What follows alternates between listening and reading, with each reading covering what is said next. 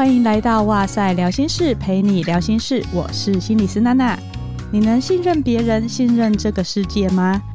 你能为自己的人生负起责任吗？你是经常处于被动等待的位置，无法前进呢？还是害怕失败，担心被淘汰呢？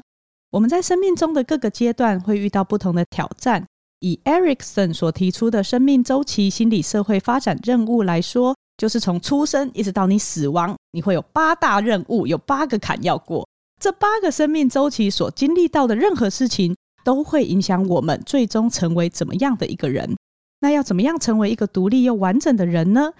今天我们再次邀请到蒲城心理学堂的创办人，也是知名作家苏炫慧老师，来跟我们聊聊自我的诞生和存在。我们欢迎苏炫慧老师。嗨，娜娜好，还有各位听众，大家好。老师已经是第三次来到哇塞心理学的 podcast 了。对，我非常喜欢来哇塞心理学，所以如果能够有这个机会跟娜娜一起对谈，我觉得这是一个特别一定要安排的时间。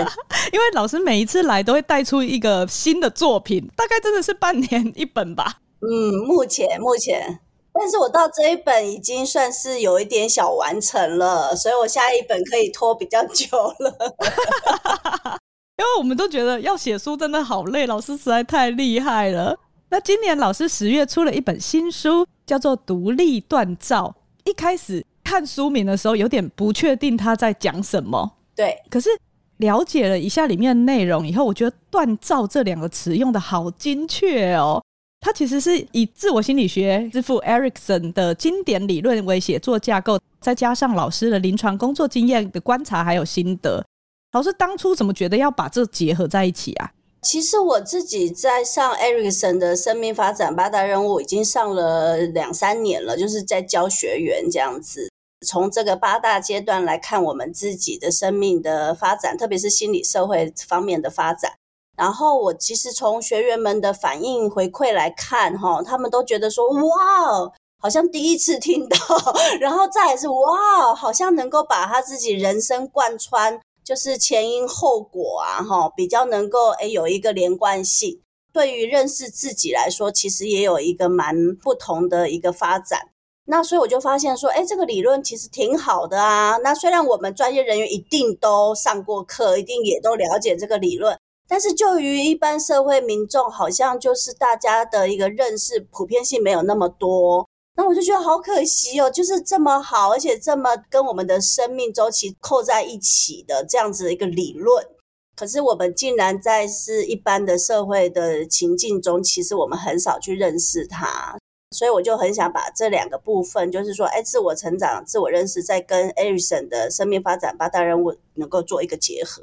因为就像老师刚刚说到的，其实它就是一个贯穿生命、蛮有架构的一个可以理解的方向。然后，如果你今天在心里面有这个架构的话，其实你会对自己在不同阶段的时候的自我探索上面，是我觉得会有一些帮忙的。那是不是先请老师帮我们简短的介绍一下不同阶段的发展任务呢？呃，其实八大阶段，我觉得就是每一个阶段都是环环相扣哦。比如说，我其实最喜欢大家一定要回看的是我们在那个人生的第一年，从出生第一年那个所谓的基本信任，因为基本信任它最关系到就是我们现在很多人其实都很关注的一个主题，叫做。你的内心的不安全感，嗯，然后你可能没有办法去发展你接下来要跟社会其他人，甚至是社会更多层面的关系。好，那之后才会进入到自主性啊，比如说两三岁的小孩，娜娜有小孩一定明白，对不对？两三岁的小孩真的很自主啊，真的是意见很多，不要人家去限制他，就是常常都要攀着一个床栏，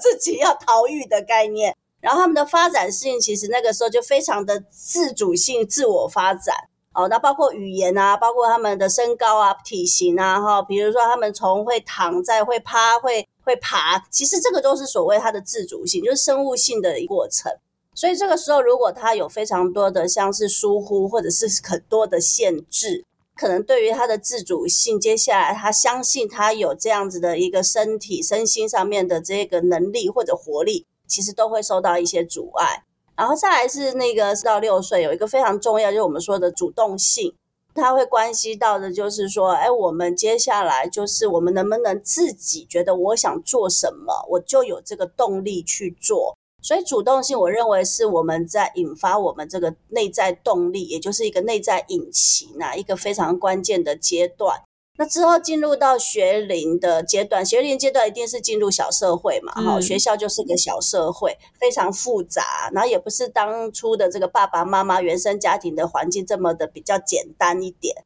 又跟学习有关，因为这个时候有社会比较，然后会有很多的测验，很多的这个竞争比赛或者是考试，所以这个时候其实最影响我们就是我们到底是一个勤勉的人，还是其实变成了一个有一点像自卑的人。我在书里面有特别花一些这个篇章来写，就是学习创伤啊。我认为我们的这个社会环境下，学习创伤的人还蛮多的。对，哎，我记得二零一八年啊，二零一九年，其实对台湾的这个小四的学童有做一个一个一个问卷，他们就是在说，这个小学四年级，我们台湾的学生在国际上的表现，特别是数理表现都很优异啊，几乎可以说是前一两名的。可是说到你喜不喜欢读书，所有的小孩就会说 不喜欢读书。对，你看他在小学四年级，他就不喜欢读书了。那可见他在前面的这个十年当中，他这个学习经验对他来说是负面，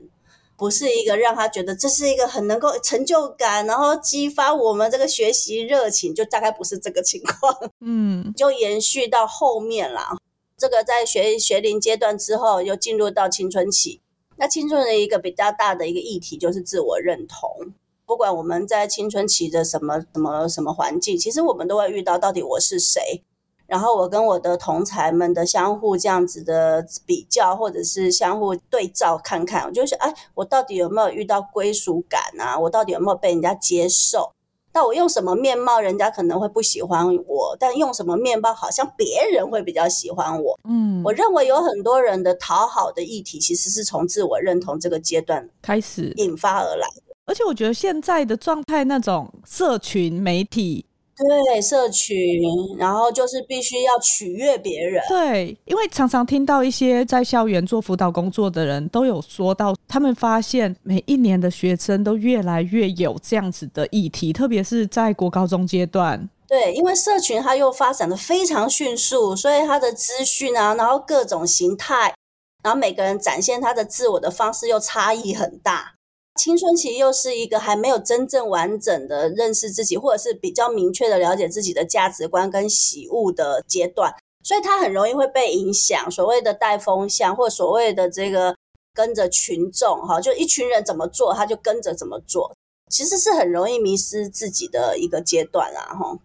之后我们就会进入到成人的初期，哈。成人早期比较大的一个任务是在发展亲密关系，因为这个是预备我们接下来可能会有会有伴侣或者会有婚姻哈，会成家立业这样子的一个过程。所以在这一个阶段里面，我认为他这个阶段比较考验的是你能不能互为主体。嗯，如果我们在前面的这个各个阶段，其实在分化啊，或者是在自我认同上面都出现了一些阻碍，或者是出现了一些困难。其实你要真的回到两性关系，或者是人跟人的关系里有互为主体，这个真的很难。对，因为前面就已经卡关了啊。对，已经卡关了，然后已经分不清楚你是你，我是我，大家都搅和在一起了啊，所以你就会发现很多亲密关系的这个议题会变成有点控制、支配，然后或者是过度依赖啊。那其实过度依赖可能也是另外一种呈现的支配。好，然后后来到了我们中年期三十五岁之后，我们就会进入到我们到底是可不可以利他，然后我们是不是可以有所发展，还是我们会变得停滞不前，并且变成有点孤寂跟退缩。意思就是说，我对于参与社会或者是利他贡献于社会，其实这件事我是卡关的，或者是我是有阻碍的，所以我就对这个世界社会有点愤世嫉俗。嗯，然后我自己也没有在求我内心的一个提升，或者是我也没有遇到我的这个所谓卡关的问题，真的去面对它、克服它，我就变成是一个可能情绪上的一个比较是混乱的状态。然后这个混乱让我的生命停滞不说，我可能也会去影响我周围的关系，好，让所有的关系因为我这一些纠葛、纠结的情绪，其实大家可能都一起困在这个当中。所以我觉得看到这个年纪的人，常常会发现有些人是很有活力的，是你会感觉他很有热情。可是有些人，你就会很明显的看到他好像对于后续的人生没有其他的期待了。对，然后失去希望感，或者是也不觉得说，哎，真的人生可以叫醒他的是梦想啊，真的就只有闹钟而已。然后之后我们就会进入到所谓六十岁或六十五岁之后所谓的老年期啦，哈。那老年期，我想最重要的就是 Erison 里面其实谈到一个整合性的观念，就是哎，你的人生走到最后那么一个阶段了，那其实你的人生你大概也知道，接下来要走的方向就是那个死亡。所以这个死亡焦虑啊，还有就是你这一生你到底可不可以整合出一个接纳的个整体性的我？然后我接受我就是我，如此的去活出一生，嗯，就是像这个尼采最后说的，哎，如此的人生再来一次又何妨？这样子，哎，就是说你要做到这样子一个平稳、平衡、接纳的状态，我想你才能够安然的离开这个人世间呐，哦，否则就是这个冤屈啊、怨恨啊，啊，让我们其实那个最后的阶段很辛苦。这个我想，这个我们是常常会看到的一些现象。哎，老师，像现在的人生命周期其实比以前长很多嘛，因为我们医疗的进步。没错，我有时候会觉得好像整个阶段都拉得更长一点点了。或许六十五岁原本说是老年期，可是他可能更往后推，然后成年期也更长。没错，没错。像是我自己观察，我会觉得以前会说青少年期对于就是身份认同的这件事情，他是写到差不多十九岁，可是现在好像会延伸到大学毕业。哦，可能会到三三十哦，看三十的都还蛮多的。对对，所以当初他提出这个理论的时候，他有一个概念是觉得每一个阶段都建筑在有没有成功的完成上一个阶段的任务基础上。嗯，是没有完成的话，其实如果未来遇到相同的议题的时候，你就会再次有适应上的困难。我在看老师的书的时候，也很像在回顾我自己从小到大的发展历程，然后也想到很多跟个案接触的经验。特别是老师在书中，其实刚也有提到，很多华人社会和家庭中的现象，就是对于自主性，它虽然是对幼儿期可能二到四岁的任务，可是我们的文化常常就已经没有做到那个分化了。所以，如果一个自我它的界限是没有办法适当建立的，那家庭跟这个个人就很容易进入那个互相依赖又互相支配的过程。那我印象很深刻的是，老师在书中有特别提到啃老这件事情。我以前没有想过啃老，它其实是一个自主发展缺失的例子，哎，呃，因为其实你会看到以啃老的这个群体来说，然后这个对象来说，其实啃老某个部分，我们当然表面上大家都可能像现在的老年人，我接触到老年人，他们都很怕自己家里有一个啃老族，对，甚至有些中年人就很怕现在的小孩子，他会把它变成 啃老族。哦，所以你看哦，这表面上大家都很害怕这一个事情，可是我觉得，就我们心理的动力或者是心理的人际的观点来看，其实啃老某个部分是他也许没有这么放心安心的可以离开他父母。那如果他没有那么能够放心安心的离开父母，就有两个层面啊，一个是往外的层面，往外层面就是说，哎，我对于我去面对一个更大的世界、更不可知的环境，我其实不觉得我有能力。我会害怕这件事，嗯，所以我就有点跨不出我的这个房子的范围，我必须一直躲在这一个我觉得是我最能够 handle 或者是我最了解的这个范围，就是这个屋子或这个家或我的房间。第一个是他们往外的上面的这一个自信已经是失去了，那第二个就是往内，我会不会非常的害怕失去我的父母。哦如果我一旦离开了我的父母，我会不会就失去了他们对我的关注，或者是我我就可能成为一个所谓背叛他们的人？诶，我倒没有想过这个耶。对，他的那个亲子关系，我相信绝对是复杂的，就是是矛盾而且复杂。那所以在这个情况下，到底就是我们回到他儿童时期，到底是谁不放手，或者是谁不能离开谁？当然，以小朋友来说，他一定觉得两到四岁不能离开父母嘛。但是他要在这一个阶段这么的停滞，又这么的固着，那恐怕就是他环境中的大人是不允许他离开的。比如说不允许他去那个公园跟小朋友玩，又不允许他去麦当劳爬楼梯，呃，他有很多的限制，必须要让他这个大人可以去掌控、掌握这个小孩在他的范围之内，或者是视线之内。所以有时候那个讯息会不会是很隐而不显的？其实孩子可能感受到了。对对，我觉得很日常。所以在这种情况下，其实他们就已经在可以自主跟接下来那个主动性的那个阶段，其实他这个全部都是相对被剥夺了嘛。一般人可能没有办法很了解自主跟主动性差别在哪里。呃，我认为为什么艾瑞森会把自主放在主动之前，我觉得实在是太厉害了，天才。就是说，其实你的自主的“自”这个字，其实要回到一个你的个体的完整或独立性。但我们的独立锻造是一生的，没有错。但是就是说，你从一出生的第二年，你开始发展认知，然后开始发展你的情感的时候，其实你就是一个独立的个体了。嗯。可是我们的华人社会，其实对于一个孩子是不是一个独立的人这件事，其实是有一点否定的。比如说，他会说：“你是我的孩子，所以我对你就有管辖权。”或者是我今天叫你穿什么颜色衣服，你就要穿什么颜色的衣服，坐哪个位置，你就是给我乖乖坐这个位置。所以他在很多所谓的父母对应孩子的过程里，其实没有这个孩子的存在。因为如果这个孩子是真的存在，你可能就会跟他互动，然后你会问他，你会跟他讲话，你可能会跟他说：“哎，你今天想穿什么？”哦，或者是你今天。这个颜色你喜不喜欢？就是你会跟他有点所谓对话跟了解的过程。嗯，那这个就是说你把他当做一个个体。老师刚刚讲到这个自行着装的这个部分，我就很有感，因为我女儿现在三岁。嗯，然后她每天有些人会说养儿子就是你拿什么她就穿什么，然后可是女儿的话真的是每天她早上就说我要穿漂亮的裙子，很有想法。然后如果你拿一堆衣服给她。给她选的话，她就要选半天，所以后来我们就会发展出来拿三件，说这三件里面你选哪一个你今天想穿的，欸、对对对，还是要有一点限制，但是你还是是让他有选择的。没错没错，就是说我们的限制可以把它理解成界限，就是说它不是无边无际，它是在一个范围内，让这个孩子还是有他充分去思考或者是感受的一个权利。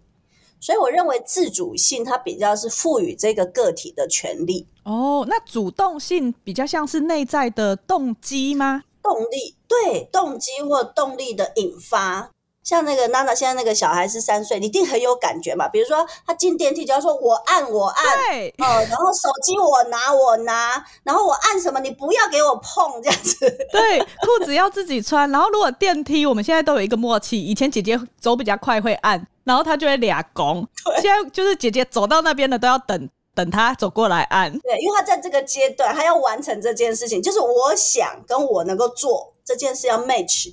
哦，在这个阶段是常常被打断或被剥夺，你就会发现很多人很有失落感，他们人生布满了失落感，而且他们对于自己。我们常常在说，你到底是内控人还是外控人？就他们对于我能够就我所想的去做到我能够实现的这件事是没有信心的。嗯，其实蛮多的个案会也给我这样子的感觉，对于父母的控制，其实他很不舒服。可是你要他自己为自己做出一点什么样的选择的时候，他也不知道怎么开始，因为他可能真的没有经历过。没错，没错。我们刚刚讲到那种啃老的，可能是比较极端，比如说毕业后找不到工作，无法赚取养活自己的钱财等等的，所以父母就要不停的提供金钱和物资。可是你会发现，有些人是已经工作，甚至结婚生子了，也有不少父母还在帮忙还卡债啊，帮忙擦屁股的啊。真的，像这种状态，他的自主性是不是也还没有完全的为自己负责呢？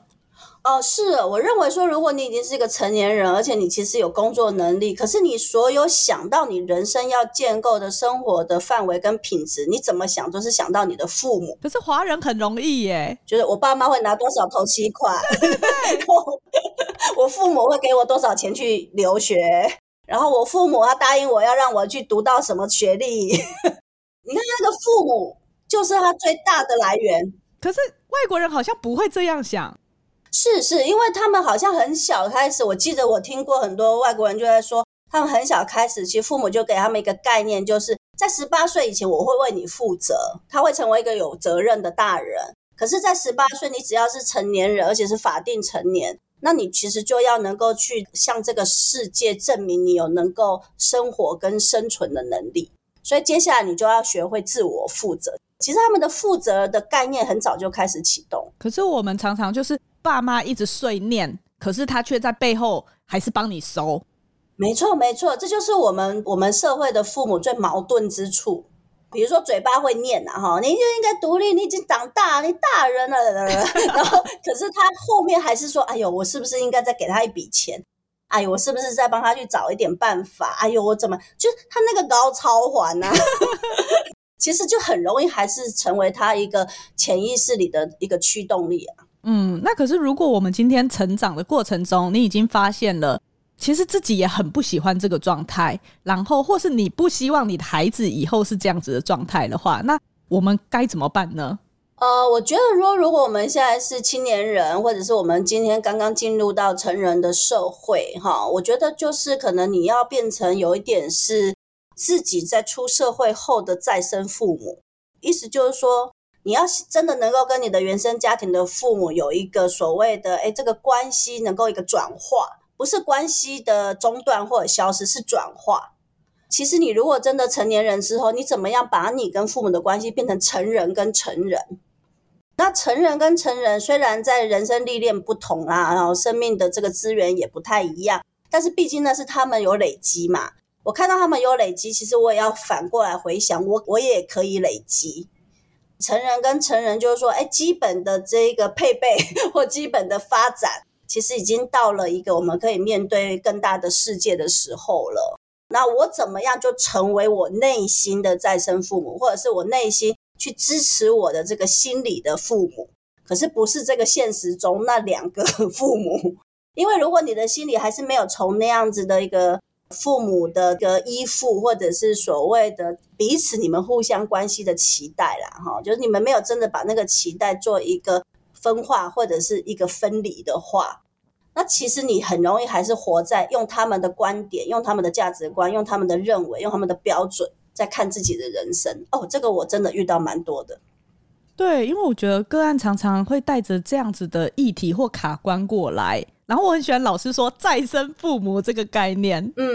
好像就是你要怎么开始成为自己内在的父母，陪自己再次成长，是我们在治疗室里面也重新陪他再走一次那种重新赋能的过程。是我自己常常会跟个案做一个练习，就就是他做出某一些决定的时候。我都会问他说：“你喜欢吗？这个感受是什么？”然后也让他知道，其实他有这些思考的权利，他有做选择的权利，因为他会需要有人回馈给他，否则他自己会好容易很怀疑的感觉。然后这让我想到，像我之前有一些个案，他会跟家里很纠葛，比如说他跟妈妈的意见不一样的时候。可能妈妈就会说不帮他洗衣服，不帮他买饭，不给他零用钱，就是要威胁他配合，惩罚他。对对，以前小时候可能乖乖听话，可是长大以后就会跟妈妈陷入很大的冲突。可是因为他从小到大都是被这样对待，所以有时候妈妈那个威胁的语言又出来的时候，就会陷入那种生存焦虑的备战姿态，没错，很低落，很焦虑，甚至是有时候只要妈妈一讲出口。就会觉得自己会过得很糟糕，那灾难化的思考就啪就就是进入到那个母亲的诅咒，对对，然后你就会看到他很无望、很无助，开始甚至会忧郁复发，或是有一些智商的尝试。是透过我刚刚说的那个，每一次在比较相对平静的时候，我们就让他做一些自我选择的小练习，这样长期的心理智商，后来你会发现他可以慢慢做出跟以往不太一样的反应。没错，没错。这个是我肯定而且也相信的事情。那但是就是说，我们怎么样为自己能够坚持下去？因为事实上，有一些人可能做个一两次就觉得不好啊，哈，他不好之后就很容易又回到他本来既定的一个环境，然后又陷入到他既定那个制约的一个历程当中。嗯，所以我觉得说，哎，就是我们常常说，哎，你不要怕走得慢，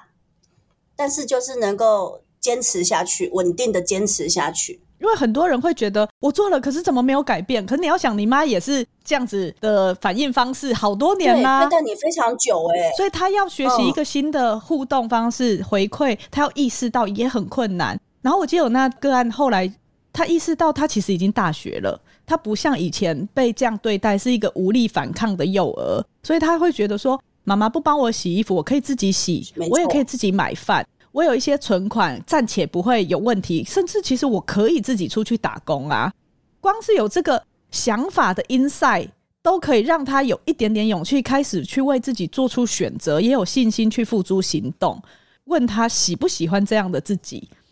就会说虽然比较累，可是好像也不错，是真的比较累，我相信。因为以前他可能就有点既得利益嘛，就是依赖，反正人家都会做好。可是他意识到，当你把这个权利给别人，对，给别人的时候，你也会丧失部分的控制感。可是你拿回控制感，虽然辛苦一点，可是你会觉得，我那时候很感动，是他跟我说，我我觉得自己好棒，嗯，太棒了，太棒了，有这个感觉，嗯，相信自己的能力，然后相信自己其实是一个有活力的生命。对一般人听到可能就会觉得，这不是很正常吗？你都大学了耶，可是。确实，很多临床上需要来到治疗室的例子，就是他从小到大都没有这个分化的经验，对，他都是被剥夺，而且他可能这个方面的情感的历程是完全缺失的，所以他就会觉得好难。我们会就会看到他光有这个改变就已经拍拍手，真的是，真的是要致敬鼓掌。对对，所以这个是比较我们刚刚说到分化的部分。可是就像老师刚刚说的，我觉得到了青少年的时候。这个过程中还是会有一些自我怀疑跟认同的危机，然后会有很多的拉扯，不管是对自己的成就、身材、打扮、样貌、性别、性倾向，就是太多的环境很复杂，变动又很快，然后你好像在这段时间会经历大大小小各种生命的抉择。那老师觉得我们可以怎么样成功面对会因应这个发展自我认同的任务呢？记得我自己在这个青春期的时候，其实我的自我认同真的也是迷迷茫茫了，就是说。我大概国中二年级，我的父亲突然过世，oh. 然后我在这个班上啊，同学完全没有人，包括老师，完全没有人可以对话，因为环境中没有人遇到这个情况。那所以那个时候我就觉得说，哎，我好像一整个就是跟这个群体整个就是拉开了，然后会产生一种格格不入，或者是会觉得我是一个异类。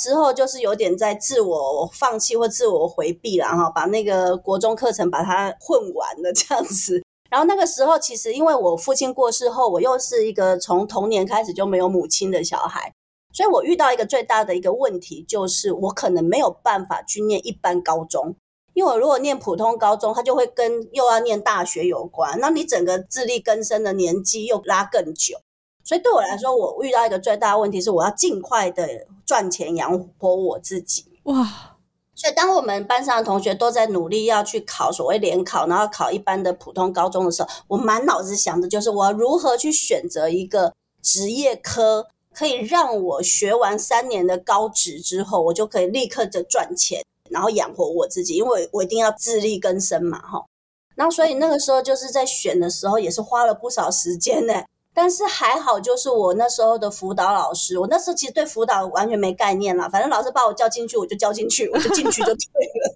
哦，但是那个老师完全没有用辅导的态度对我，他就跟我就是闲话家常，看我在那边涂鸦，他就是很闲话家常说，哎，我好像记得你有参加几次学校的这个画图比赛，就是海报比赛有得奖，那你要不要帮这个校刊也画画？就是很 normal 很一般对话，然后我就说好啊，这样子，然后我就帮校刊画画。那画画之后他就说，哎，你知不知道最近那个台北市的这个国三有一个叫做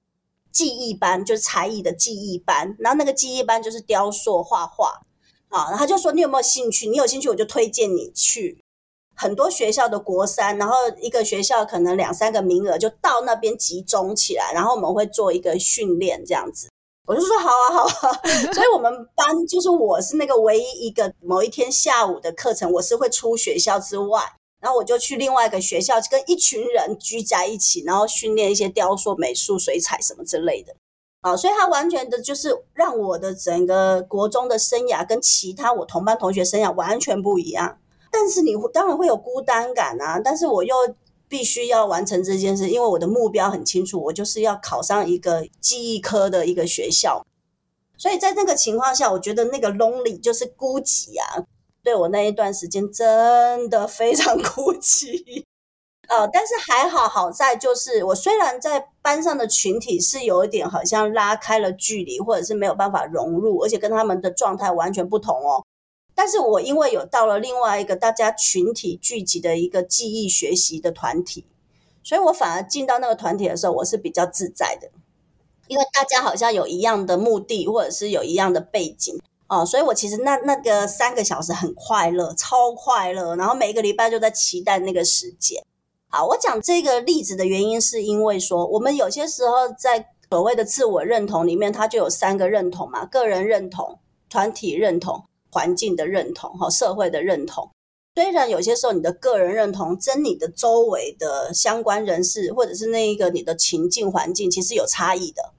你没有办法完全的去吻合那个群体，包括你的家庭也是一个团体，包括你的班上也是一个团体，包括你的职场也是一个团体。有些时候你就是会跟他们有一些差异。我我会觉得认为说，呃，除了你的个人认同，你要能够花一些心思去弄清楚自己，包括你的价值观、你的喜恶，还有就是你自己是怎么想，你自己现在的生活以及未来想要的一个看见实现的生活是什么之外。我觉得很重要，就是你的团体的认同不要局限，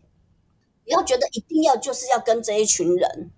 啊。那有一些时候，你跟这一群人，就是你非要这一群人认同你，那你有些时候就会做模仿。对。那有些时候你会做取悦，因为你要顺从他们，你才觉得这一群团体会来呃接受你。可是这个有些时候又跟你的个人认同是相违背的。因为你的个人认同，你可能更清楚的了解到你自己内在的想法或感受。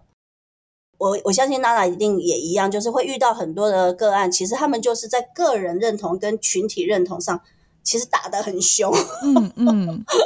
哦，然后他们只要遇到群体，他们害怕那个冲突跟对立之后，他们的个人认同就是可以隐身躲藏。对对，就会消失，越来越小，越来越小。那甚至之后就变成我们常常说的一个分裂性的状态，就是说他的外在我完全用一种扮演的一种形态去去呃让别人去喜欢或满满意，但是他的内在只要回到他的个人的内在的时候，他就对自己充满了很多失望，然后很多对自己的沮丧泄气哦，其实他也没有办法真的回到个人的时候，哎，真的能够挺住他自己。啊，然后当然他的个人认同跟他的群体认同，如果他的经验其实都非常对立冲突，然后可能很多拉扯，我相信他也不会觉得他在整个社会认同上是可以安身立命的。是，我觉得真的是蛮鼓励。其实，在那个阶段，甚至是到大学，我们就会去参加各种的社团。你会从原本很封闭，一直在读书或补习班。你可以开始可以去尝试接触不一样的人，去探索。这个过程中，你就是在认识你自己。没错，所以在书里面我也写到说，其实你会去进入的群体，或者是你会接触的人群，多多少少有你某一些面貌跟某一些特质上面的互相吸引。那所以我们千万也不要局限在说，哎，一两个团体啊，因为因为就研究来说，其实你有九个团体是比较好的。哦，是哦，要有九个这么多哦。对对对，因为你不同的面貌、不同的需求跟不同，比如说我有运动团体啊，然后我有画画团体，然后我有这个绘本团体啊，然后或者是我有这个学校上课的博士班团体，然后或者是我又有我的职场上工作团队的团体，其实九个不难，你知道吗？呃，然后如果可以去互动的话，你就会发现说，你有时候在某一个环境中，你会觉得自己格格不入，但是其实是因为。那个环境不适合和你，不是你不好，对，特别是某一些面貌跟特质啦，就是那个群体就没有嘛，他们就是可能是贫乏或者有限制。我就说有一些人，他们可能对人际关系有一个概念，跟我们小朋友的时候在家庭很像。我们就是所有的鸡蛋都要放在同一个篮子里。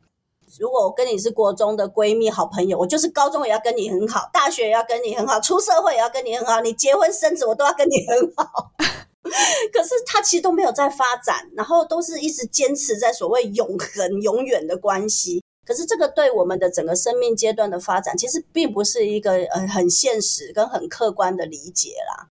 因为整个阶段，我们其实人跟人都有很多不同的机会成长，然后我们的际遇也不同，然后我们接下来人生的选择跟整个呃可能会经历的一些事物都很大的差异。所以有些时候你必须回到你自己的历练跟你自己的成长。比如说，我们都是学专业，我们一定会发展出专业团体。嗯，然后有一些时候你可能是在做某一个社会职场的一个工作，你势必会因为那个工作又认识了更多不同的环境跟不同的团体。所以我觉得说，只要你是保持一个就成长性的生命、成长性的人，其实你一定可以发展出非常多的不同的所谓群体认同，甚至到后面的社会认同。所以，老师，虽然我们这本书是在讲自我的锻造。可是呢，其实里面也谈到了很多我们怎么样跟这个社会互动，没错没错，怎么样去适应所在的环境里面的很多的议题。然后我觉得老师书里面很棒的，就是有十六个练习，都很明确的告诉我们说，可以在生活中问自己哪些议题，可以跟自己怎么样子对话。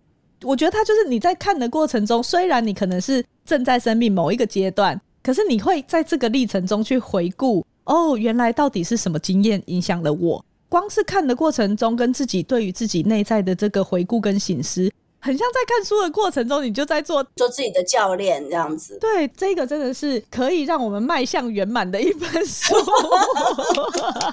太棒了，太棒了！我也希望是这样。那如果大家有进一步的兴趣的话，就可以参考老师的新书《独立锻造》，或是追踪老师的粉砖书炫会的分享空间。老师常常也会在里面。跟我们分享很多的文章，然后自己的一些想法。我每次看了都会觉得说，哎，对耶，我没有想过这个，就会觉得被疗愈到。那我们也会把之前两集和老师的对谈一起放在节目的资讯栏中。老师还有没有要补充什么的？呃，其实我觉得很多人可能都认为说，他想要早一点了解很多生命的奥秘，或者是所谓秘诀啦，哈，减少说，哎，接下来生活的一些困难跟挑战。但我觉得不是，不是。我们今天在成为一个。呃，自我成长型的人，就是我们可以如实的在每一个当下生命的不同阶段里，都如实的面对我们所谓生命带来的一些功课。我想，只要你内心保有你对自己自我关系里的一个支持，然后一个无条件的爱，然后你能够对自己其实充满了一个信任，我相信，就是不管你遇到什么，对你来说，那个都不会是一个苦差事。啊，有些时候你反而会在那个过程中，哎，又再一次看见你一个不同的蜕变。哎，所以就祝福大家，真的祝福大家，因为常常有些人会问说：“哎，老师，老师，什么什么？希望求一个答案或解答。”但是尽管给了方向，那个经验必须你自己走过一遭，你才懂说：“哦，原来就是这个感觉。”是，那个有点省不来。所以尽管是 Erickson 给我们的这八大阶段，但是还是希望大家可以用自己生命历程去走这一招，然后当下的去很。接纳自己的各种经验，相信你会能够发现自己很多内在的力量。是，所以也希望大家祝福大家都写下属于自己独一无二的故事。感谢收听哇塞心理学的 Podcast，也欢迎到 Apple Podcast 给哇塞五星评价，并留下听完这一集节目你的想法。那今天的哇塞聊心事就到这边喽，拜拜，拜拜，谢谢大家，谢谢娜娜，谢谢。